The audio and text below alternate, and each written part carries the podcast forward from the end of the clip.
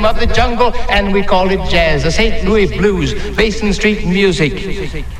In the Latin American countries where the Africans settled, they produced the African rhythms of the rumba, the samba, the tango, the cha-cha, and all of these. This is what I call the cross-fertilization of ideas. The rhythm of Africa never would have become famous in Africa on the drums. Our musical instruments could have been perfect, but they didn't have that vitality which the African rhythm brought to them.